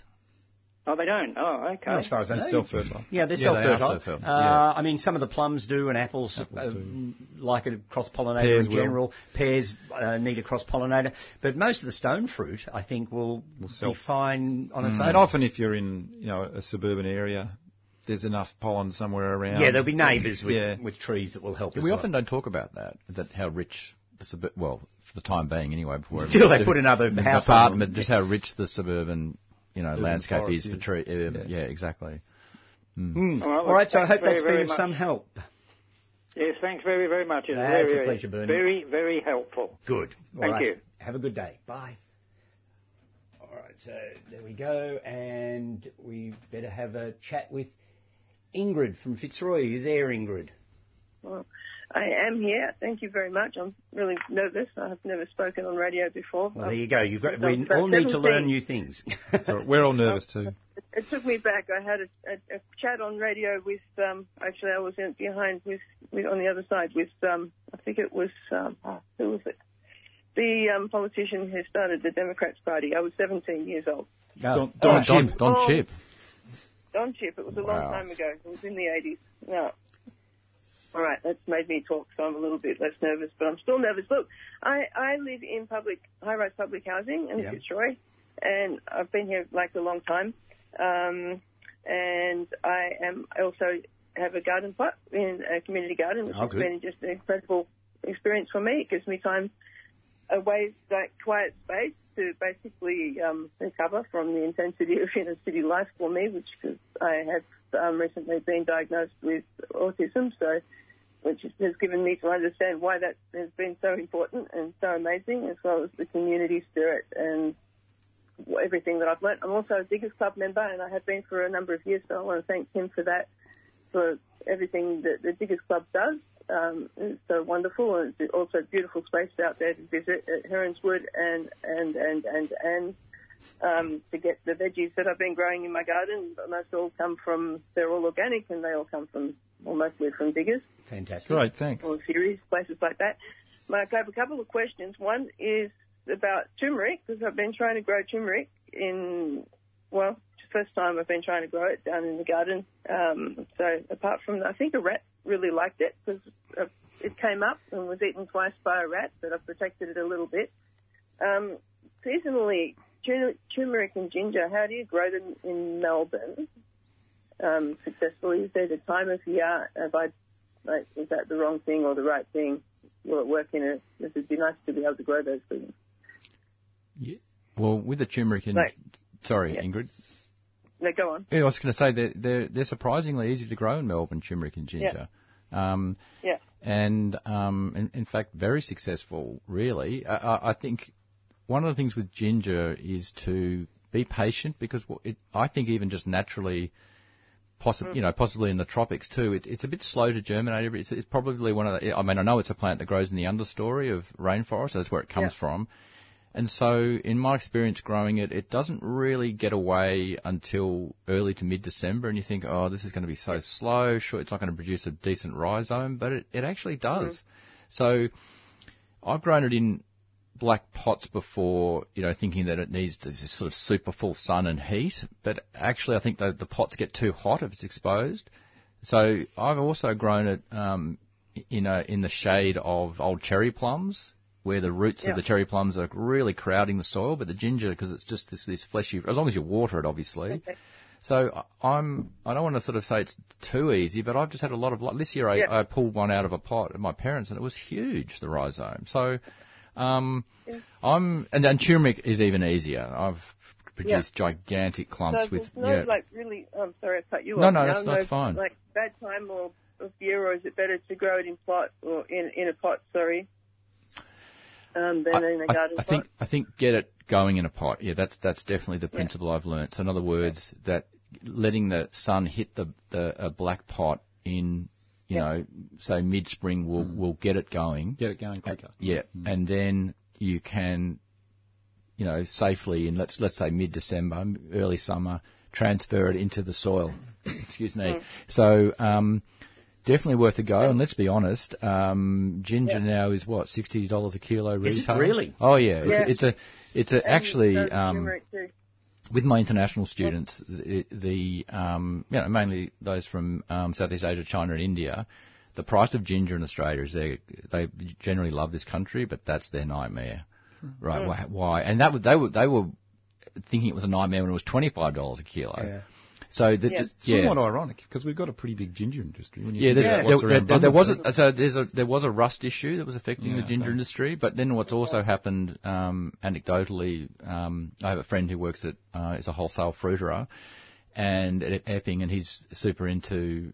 He looks, he goes to visit growers. He's a really interesting guy. And anyway, he, he's saying actually that the demand for ginger because people are trying to boost their immune systems because of COVID. And just cooking at home, a bit like the people wanting to become lawn w- weekend warriors. so it's, it's, it's so it's partly demand as well. Yeah. Yeah. All right, so it's definitely Thank worth you. it then, by the sounds of it, Ingrid. Thank you. Well, hopefully we'll get it happening. I did, it, it is growing a little turmeric plant. That's my beginning. I have Good. put in some ginger and so, uh, stuff as well. So we'll see when it. Um, Well, best of luck with that, and just think how much you I can have- make out of it if you grow enough. right. We'll All right, see. good One morning. other question, please. Oh, Hey, um, yeah. Um, for Chris, I'm still nervous about this as well because this has obviously been a lot going on. But um, Chris, I there's a quote that you made in the um, Age um, about clearing the garden plots down at the garden. Yep. Um, I've not. uh, You said on one hand we have this example of a very inclusive space where people actually learn about food production, and food has actually grown, which is the market garden of the farm. And on the other, something that has now become kind of very isolated and dysfunctional. Sure. Um, I understand that quotes um, taken out can be taken out of context because you've probably said a lot of stuff and they've chosen that one quote perhaps. But um, my garden plot is down there, um, Yep. and I'm one of the people that is you know, really has been really devastated by sort of what's happening. Um, and you know, it's not just my turmeric that No, no. wouldn't survive, but you know, for myself as well. It's like um, it's been incredibly productive to me and to many other people, and not just in the fresh food that I've been able to grow for myself and other friends that don't have opportunity to have gardens, but also just as a, an incredible space that I've been able to go to that's made such a big difference to my life productivity on so many levels. I work part time and I'm, I'm um, I've returned to university to study. Um, I'm, do- I'm doing really randomly a well, not so randomly, but a um, masters in IT, which I don't have a background in at all, so it's been really challenging. So like be able to go down to my garden plot is, is massive antidote to that. So it's I see so much being grown there, and it, uh, people looking over the fence and saying, "Wow, this is like so many worlds." And when I started going down there, it was like, "Well, maybe there's one way to garden and the right way and a wrong way." And every time I walk through there, I'm reminded that there's, you know, so many different ways. Because everybody does it differently, and it's all legitimate. No, sort of Sure. that's something I've had to learn, but learn, but Yeah, no, I- I'll, Yeah. I'll, I'll just say, Ingrid, I, I hear you, and uh, I did say those words, but it, it was slightly out of context. I was asked by the journalist, you know, what what about the farm's mission, and I, all I tried to say to her, which wasn't put in there, was that the farm is about children, and it's about people of disadvantage, and I, I said that is partly some of the people in the community garden, and that they have every right to be there, and that's the whole point of the community garden. But what I said was that in the last three years, as I've been told, the gate on the farm side has been shut and locked because it's been deemed to be too dangerous way before I was involved. You know, just unsafe to have school groups go through, unsafe for, for actual programs that some of the staff run for, you know, people with mm. disabilities. So what I was trying to say was in the context of the farmer's mission, it's isolated and dysfunctional from the farm point of view. I mean, and I, I totally hear you, those words were harsh, the way that they just sort of abruptly ended.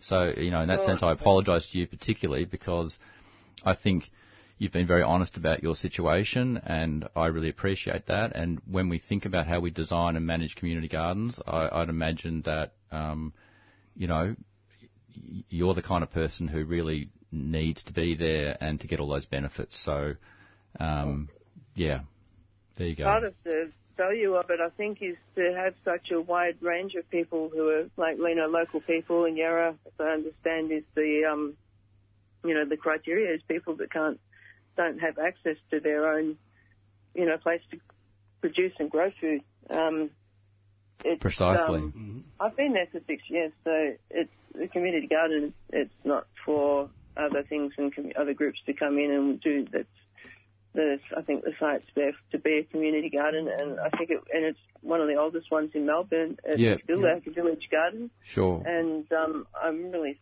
scared that we would, you know, lose our plots in the way that they are because like I'm my plot I inherited from a Greek guy called Con My first actually Yeah. degree was in Greek studies, so that's really special to me too.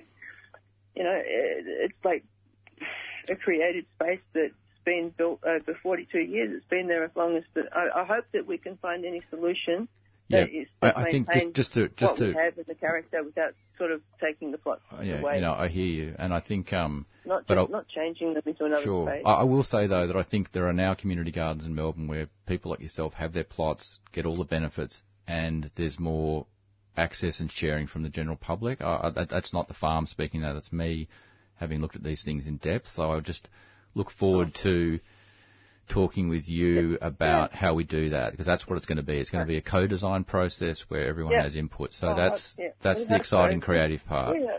coming coming up. Look, that's what I look. Honestly, I believe that out of any situation and any even disagreement or every any crisis, that there's a potential for um, to create something better than there was before, without necessarily destroying or changing what there was Yeah. before. Yeah. I hope that we can all work together and hope that we can make something better and also keep the value of the village garden that has been built there because if that's taken away, it can't be put back. Yeah, But I hope that we really can work All right, together and make Ingrid, I don't want to. amazing. I don't want to cut Thank you off, you but we've got for about three time. more callers I- coming in, and we've and we're running out of time. But thank I you. appreciate your time. Thank you. All right. Thanks, Bye. Ingrid. All right, uh, we better keep moving here. Um, oops. Uh, Eleni, are you there from Heidelberg? Yes, yes, Yes. All right, I can't quite see the bottom of the screen, but I think it's something to do with magnolias. that's right, yes. Uh, I have uh, suckers on the magnolia tree, and I cut them as close to the ground as possible. But I've noticed that every year I get more suckers than the previous year. Now, uh, my question is, is there a way I can eradicate this problem? M- On a more permanent So suckers coming up the around magnolia the tree, tree. Off the magnolia tree. I can't see how you eradicate the problem because you can't Ah. poison the suckers because you'll poison the tree. Um, uh, from my perspective, the only thing you can do is you, you don't want to cut them off at the ground. You want to try and get them out of the root system or out of the base of the trunk. So you need to sort of either get a, a mattock or a sharp spade or an axe or something and actually chop the suckers or push the suckers out of the trunk because leaving stubs behind, they'll just keep reshooting. Won't I damage the roots if Hmm? I go that deep? You, you won't damage the roots to any great extent and you won't have any effect on the suckers unless you do it. All right. So, So really, the only way to do it is to actually get down to where the, the sucker is emerging Yeah, from and the try root and hoik it and, out. and try and rip it off that root rather than cut it. Otherwise, you leave the stub and you'll get more. yeah. Agreed. All right. Okay. All right. Lovely. All right. Thank Thank you for calling in. Oops. Ah, go the right way around. There we go. Uh, all right, we've got uh, we've got a few coming in suddenly. Everybody's got up. That's what the problem is, I think. Um, all right, is that Norma from Keilor? Yeah, hi. How are you, Norma? and how Um, can we help? I just quick. Um, where can I get the red apple tree? I believe it comes from Tasmania. And the, Oh, the one with Oh, the red flesh. It's, um, Tim. Yeah, Yeah, well, that's this, uh, right. so that that is actually called Magnus Summer Surprise. It's actually a variety that Bob Magnus, who's a apple legend down in Tasmania, he uh, selected this variety. Um, I know it's available generally through garden centres, but I know that the wholesale supplier for it is JFT Nurseries. They do it as bare root trees.